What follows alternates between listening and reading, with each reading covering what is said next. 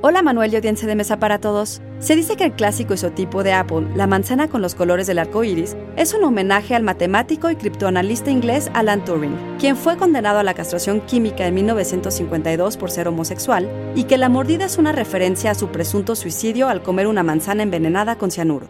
¿Pero qué tanto hay de verdad en esta historia? Institute. Masterpiece Your Life. De acuerdo con Steve Jobs, fundador de la compañía, su nombre se inspiró en la visita que hizo a una granja de manzanas mientras se encontraba en una dieta frutaria. El primer logotipo, diseñado por Ron Wayne, mostraba a Isaac Newton sentado bajo un manzano, pero muy pronto fue reemplazado por la silueta de la manzana cubierta, por lo que parece la bandera del arco iris. La historia dice que el diseñador Rob Janoff presentó a Jobs varias versiones monocromáticas, pero que este insistió en que usara colores para humanizar a la empresa. Las franjas fueron concebidas así para hacer el logotipo más accesible y para representar el hecho de que la Apple II podía generar gráficos en color.